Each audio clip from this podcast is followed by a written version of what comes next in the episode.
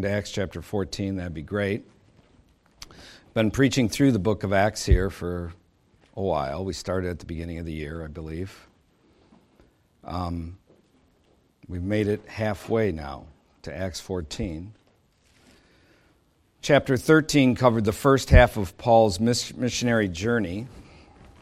That out of the way. The first half of Paul's missionary journey.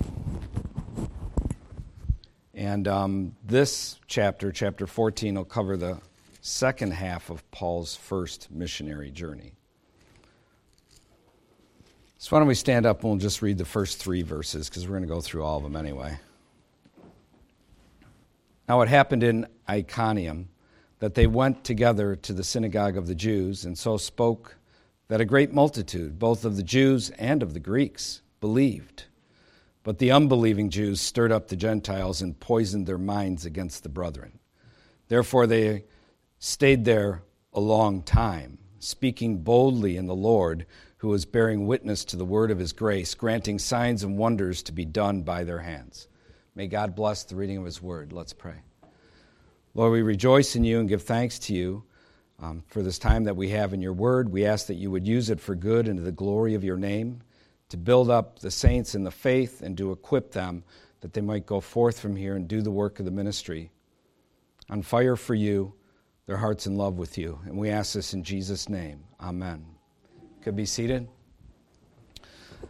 I did post um, that sermon on the Reformation and self government, uh, which I preached on November 3rd in honor of our observance of the 502nd re- uh, anniversary of the Reformation.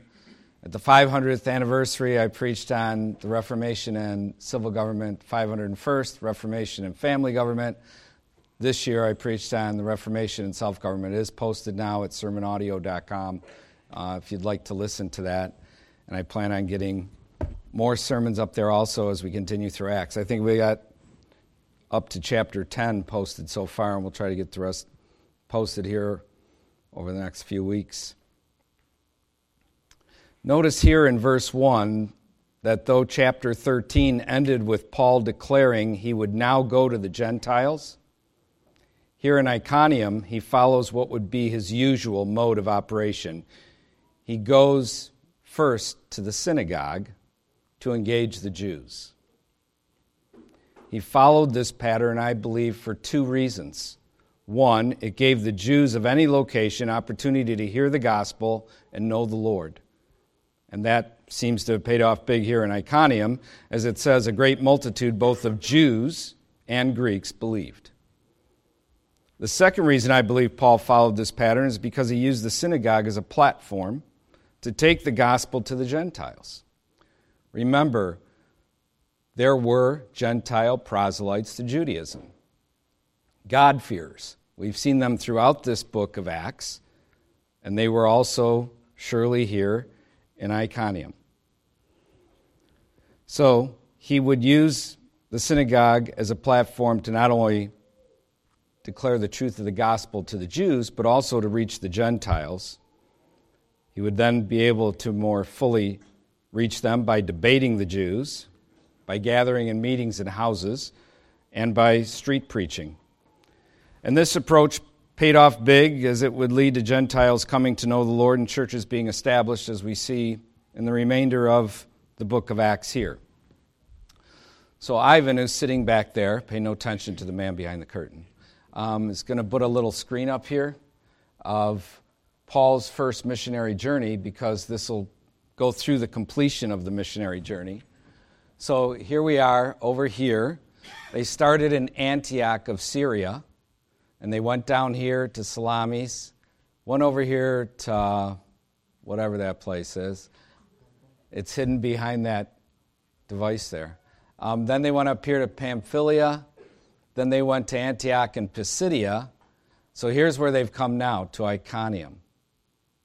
And they're going to go down here to Lystra, which we're going to learn about here in this chapter, over here to Derbe, back to Lystra, back to Iconium, back to Antioch and Pisidia, down to Perga again, over to Attalia, which is a port town, and they grab a boat and they go back to Cilicia and over to Antioch. And their first missionary journey is complete. and they've traveled hundreds of miles, and their next missionary journey is going to go far beyond that. So there's another map there too, right, Ivan? Yeah, so this one, I don't know what they were thinking, but it looks like little pins. I thought it was kind of cool. And little threads going through, it looks like, or something. And then there's another one here giving you a bigger view of the geographic area. Do you have that last one? So, like, here you see um, where they're at. They made it this far west. Next missionary journey, they're going to go all the way up over into here. Make it up through here, all around here. So they're going to go much further next time um, on the second missionary journey. Iconium was named after the Greek word icon, which means image. This is due to the Greek myth that Prometheus had created images. He had created images of people in that area from mud and breathed life into them. I find it interesting as I have read of many ancient cultures how the truth of Scripture, though distorted, is found among them. In this case, we see what we know as the Imago Dei man being made in the image of God from earth and breathed to life. Makes you think these stories of man's beginnings, as seen in Scripture, were passed on orally and were known, but then, of course, twisted for their own false ends, to give credibility to their own false gods. But all was not to stay positive in what had occurred here at Iconium with all these Jews and Greeks believing. It says in verse 2 But the unbelieving Jews stirred up the Gentiles and poisoned their minds against the brethren. And here we see a trait man is and always has been very prolific at poisoning the minds of men against other men. Man's renowned at that. Just read history. But look what it says in verse 3. It says, Therefore, they stayed there a long time speaking boldly in the Lord, who is bearing witness to the word of his grace, granting signs and wonders to be done by their hands. Notice they stayed there a long time. Notice they didn't run away from the conflict. They confronted their false allegations and their theological lies. This is wholly different than the churchmen of our day who easily capitulate, where conflict is to be avoided and everyone just wants to be liked.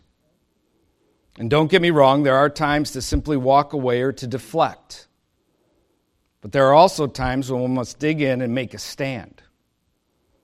And this is what Paul and Barnabas did here. They made a stand and they stayed a long time. And the Lord affirmed the truth of their message with signs and wonders, the scripture says here. And here we see the second scriptural reason for signs, wonders, and miracles. The first that we learned here in the book of Acts, and we spent a whole sermon discussing, is that signs, wonders, and miracles provide an opportunity to proclaim his law, word, and gospel. And here we see the second reason for them is to affirm the truth being proclaimed. One provides the opportunity for proclamation, the other affirms what has been proclaimed. This is how God uses signs, wonders, and miracles. Men are not converted because of the signs, wonders, and miracles in themselves. They simply provide opportunity to present the gospel to men, provide a platform to do so. They're also used to affirm the truth of what has been proclaimed in the gospel. Our narrative continues in verses 4 through 6, and it says, But the multitude of the city was divided. Part sided with the Jews and part with the apostles. And when a violent attempt was made by both the Gentiles and Jews with their rulers, the magistrates, to abuse and stone them, they became aware of it and fled to Lystra and Derbe, cities of Lycaonia, and to the surrounding region. Wicked men will always use the magistrates to try and accomplish their wicked ends. I see this throughout my reading of history. The magistrates are given of God to be his ministers in the earth, to punish evildoers and reward those who do good, Paul says in Romans 13. But wicked men always want to pervert the magistrate's God given purpose and function and use them to reward evil and punish those who do good. And we see this time and time again in our own day when we go out to minister for Christ. But before we look at how the apostles Paul and Barnabas responded to the raised persecution against them, let us relish in verse 4. Let us relish in verse 4. Notice what it says there. But the multitude of the city was divided, part sided with the Jews and part with the apostles. Notice there was no small stir due to the truth of his law, word, and gospel. The town was divided. And didn't Jesus speak of this? He said, Do not think that I came to bring peace on earth. I did not come to bring peace, but a sword. Amen. This is good, what is happening in this town. It is needed, and yet all of American Christianity would view such tumult and division as a sign what is happening in Iconium is not of God. They would condemn it and avoid it. That's what most would do. When we're out at the universities ministering on behalf of Christ, or out at some busy gathering, and tumults break forth and People are gnashing their teeth against the truth of God's word. What do the Christians? Oh, this can't be of God. They told George Whitefield that. When thousands would gather and all kinds of crazy stuff would go on, they'd tell George, George, this isn't of God. And the truth of the matter is, it's a sign of God at work in the hearts of men when this kind of division is taking place, when this type of striving is going on. We know this is true. And the reason for it is because there's a battle going on for the hearts of men. That's why the division. That's why the tumults. That's why the strife. Look at 2 Corinthians. Keep your finger here at Acts 15 and look at 2 Corinthians chapter 2. 2 Corinthians chapter 2. Verse 14 says, Now thanks be to God who always leads us in triumph in Christ and through us diffuses the fragrance of his knowledge in every place.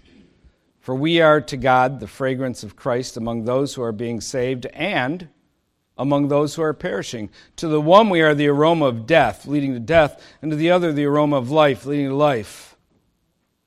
And who is sufficient for these things? When the truth of God's law, word, and gospel is declared to men, there is a battle that takes place for the hearts and minds of men. Some will believe, others will reject. That is what takes place. If you always want to be liked, and you go out and you share the gospel and you get rejected, guess what? You're not going to want to share the gospel anymore. You're not going to want to declare the truth of God's law and word anymore when men reject you. Because boo hoo for me I feel belittled and rejected. And I don't like rejection, so I'm not going to tell people the truth anymore. Okay, that is so non Christian thinking, it's not even funny. In Christ, we are able to be bold and declare the truth of his law, word, and gospel to men. Make him known to men. Not in some pompous, arrogant way or some harsh or railing way, but just being true to Him and true to the truth. Making Him known to men is massively important.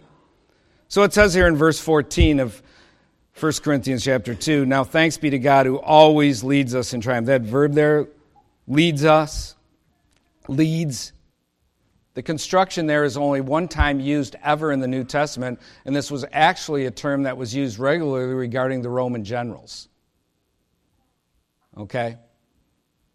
And when the Roman generals would come into a conquered territory, they would literally put up these fragrances. There would be a parade route established, and the, each general had their own fragrance, their own distinct smell.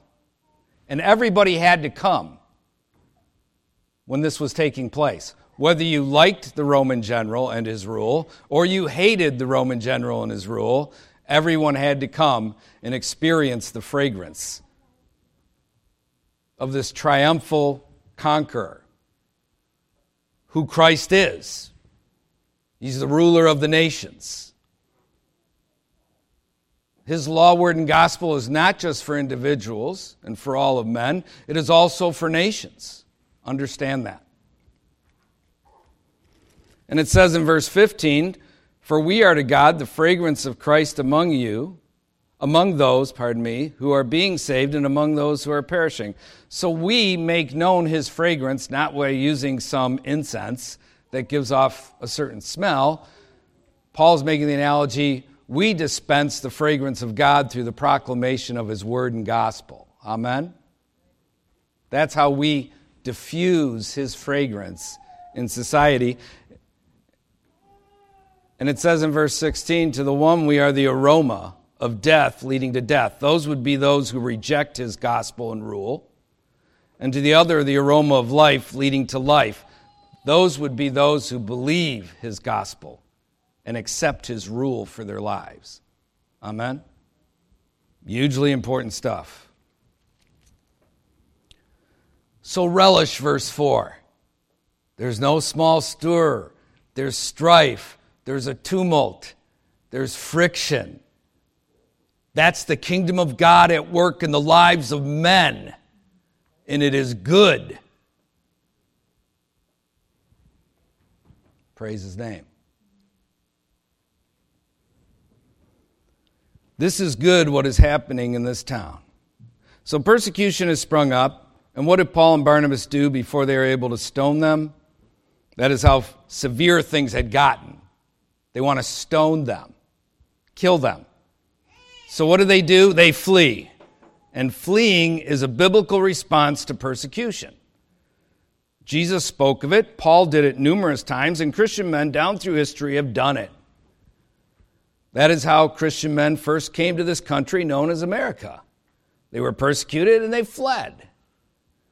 There's a long, fine history of fleeing found within church history.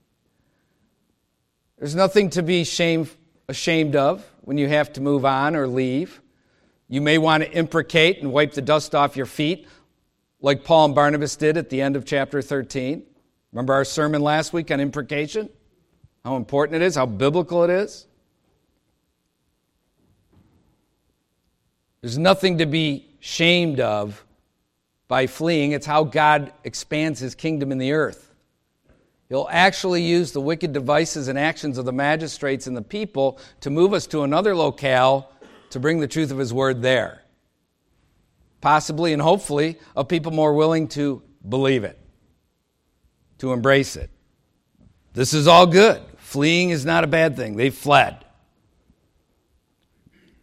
When persecution arises, you must decide what to do to stay and make a stand and perhaps be martyred, or to flee. And God does have different things for each of us in regards to matters even like that. So they flee to Lystra and Derbe, and verse 7 says they were preaching the gospel there. Verse 7 says, and they were preaching the gospel there. That's what Christian people do. They didn't just go and find some cave to dwell in and hunker down till all was done. No, they went there and preached the gospel, made him known to men. They came to Lystra first, and here Paul did not go into the synagogue, but rather did some street preaching. And in an incident strikingly similar to Peter and John in Acts 3, when the gospel was being taken to the Jews, here in Acts 14, we have Paul and Barnabas when the gospel is being taken to the Gentiles. Very similar situation, Acts 3, to what we're about to read in verses 8 through 10 here in Acts 14. The scripture says, And in Lystra, a certain man without strength in his feet was sitting, a cripple from his mother's womb, who had never walked. This man heard Paul speaking Paul, observing him intently and seeing that he had faith to be healed, said with a loud voice, Stand up straight on your feet. And he leaped and walked. Strikingly similar terminology to the narrative Luke penned back in Acts 3. In Acts 3, you had a guy who was lame from his mother's womb. Here you have a guy who's lame from his mother's womb. Back then you had a guy who looked intently at Peter. Here you have a guy looking intently at Paul. Back then, you had a guy who leaped and walked. Here, you have a guy who leaped and walked. Remember, the gospel is expanding. Started in Judea, went to the Samaritans, and now to the Gentiles, to the ends of the earth. And there are many similarities to what happened when the gospel first came to the Jews and when it first came to the Gentiles, and this is another one of them that we have seen in the book of Acts. But whereas they were similar in what happened, chapter 3 and here in chapter 14, the result of what happened is very different here than what happened in chapter 3. Look at verses 11 through 18. It says, Now when the people saw what Paul had done, they raised their voices, saying in the Lycaonian language, The gods have come down to us in the likeness of men. And Barnabas they called Zeus, and Paul Hermes, because he was the chief speaker. Then the priest of Zeus, whose temple was in front of their city, brought oxen and garlands to the gates, intending to sacrifice with the multitudes. But when the apostles, Barnabas and Paul, heard this, they tore their clothes and ran in among the multitude, crying out and saying, Men, why are you doing these things? We also are men with the same nature as you, and preach to you that you should turn from these useless things to the living God, who made the heaven, the earth, the sea, and all things that are in them. Look how exciting this is. You know why most Christians are bored with their Christianity? Because they sit in their buildings like little flower pots week after week. And if you go out and do those things which are dear to his heart and what he commands us to do, excitement takes place. They're in the midst of pagan people who want to do a sacrifice to them. They're speaking in their Lycaonian language rather than the Greek language. Paul and Barnabas probably didn't even figure out what was going on, really. They, as you can see, they come running in after they had already gotten the animals together and everything, garlands, ready to do this insanity. And they probably talk to someone, you know, like, what's going on here? Oh, well, we think you're gods. And yeah, we're going to do a sacrifice to you. So they rush in, they're trying to convince them not to do that. And it, it says in verse 16, who in bygone generations allowed all nations to walk in their own ways, nevertheless, he did not leave himself without witness in that he did good, gave us rain from heaven and fruitful seasons, filling our hearts with food and gladness. And with these sayings, they could scarcely restrain the multitude from sacrificing to them. So Paul appeals to nature itself, God's created order, to point these pagans to the Lord. He lets them know me and Barnabas are mere men, and your sacrificial activity is useless, it's futile. And then look what happens next in Luke's narrative. Verse 19. Then Jews from Antioch and Iconium came there. Remember, things turned ugly in both places regarding the Jews and the magistrates. And having persuaded the multitudes, they stoned Paul and dragged him out of the city, supposing him to be dead. So the Jews from Antioch Pisidian, from Iconium, somehow find out the apostles are making headway in Lystra, and they come there to accomplish what they failed to do back in Iconium, namely to stone Paul. Now think of this. Paul has just gone from being treated as a god to being stoned in Luke's narrative here. This incident reminds you how Jesus came into Jerusalem triumphantly hailed, and just one week later they were yelling, Crucify him, crucify him, right? And this is what seasoned men of God understand that people are fickle. That one day they will put you on a pedestal, and the next day they will despise and repudiate you. That is why a seasoned man of God doesn't grapple much with pride. He has had the stuffing knocked out of him this way numerous times in the past, so the praises of men do not go to his head. This is why the scriptures declare in 1 Timothy 3 6 that someone being considered for leadership within the church should not be a novice, should not be a young convert a new convert, untried, untested. For as the scripture goes on to state, quote, lest being puffed up with pride, he fall into the same condemnation as the devil, unquote. A novice gets a big head when men speak well of him. A seasoned man of God wonders when they will turn on him when they speak well of him. The praises of men mean something to the novice. The praises of men mean nothing to the seasoned man of God. Nothing at all. Mere noise in the background. the praises of men. Just be faithful and true to Christ. That's what matters. And they think Paul's dead, but he's not. Verse 20. However, when the disciples gathered around him, he rose up and went into the city, and the next day he departed with Barnabas to Derbe. And in verses 21 and 22, it says, And when they had preached the gospel to that city and made many disciples, they returned, as we saw on our map, to Lystra, Iconium, and Antioch in Pisidia strengthening the souls of the disciples, exhorting them to continue in the faith. And look what they were saying as they were traveling. We must, through many tribulations, enter the kingdom of God. Unquote. We must, through many tribulations, enter the kingdom of God. How do you think this statement lines up with American Christianity? How do you think this thinking lines up with Joel Osteen's form of Christianity. Most American Christians have never experienced tribulation. Um, just listen to most ministers on the radio when they talk about hard times for Christians. It's laughable. They have never gone out and declared the truth of God's law, word, and gospel to men, and that's why they've never suffered tribulation. And when this is the case, they have an oblique and untrue view of Christianity and the Christian life. We are soldiers of Christ. The worst place we can spend most of our time is in the encampment because it leads to soldiers' fights, because it leads to stupidity.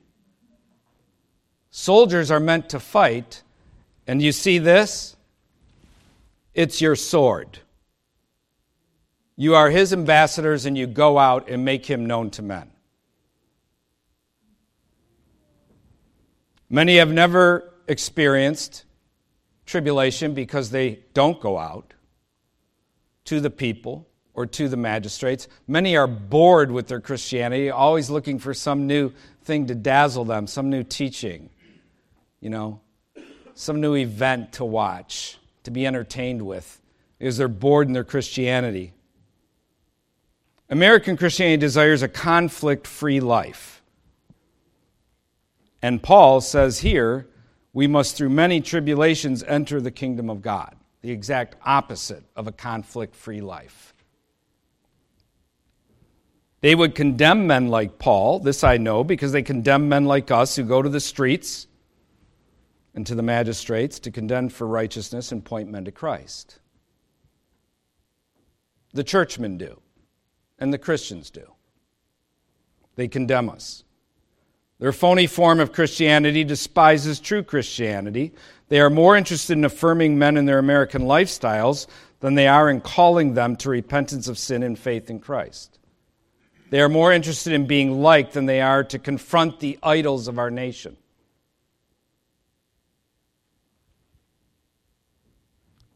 The final verses say So when they had appointed elders in every church and prayed with fasting, they commended them to the Lord in whom they had, in whom they had believed.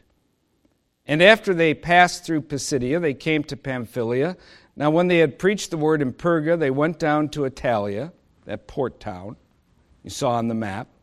From there, they sailed to Antioch in Syria, where they had been commended to the grace of God for the work which they had completed. Think what a joyous day this was. They had been gone for a long time.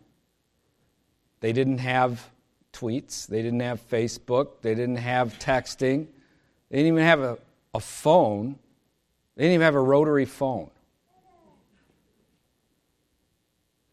So you're always left wondering, I wonder if they're still alive. And here they come back What a time of rejoicing this was. And it says, Now when they had come and gathered the church together, they reported all that God had done with them, and that He had opened the door of faith to the Gentiles. So they stayed there a long time with the disciples. May God bless His word. Let's stand up and we'll close in prayer.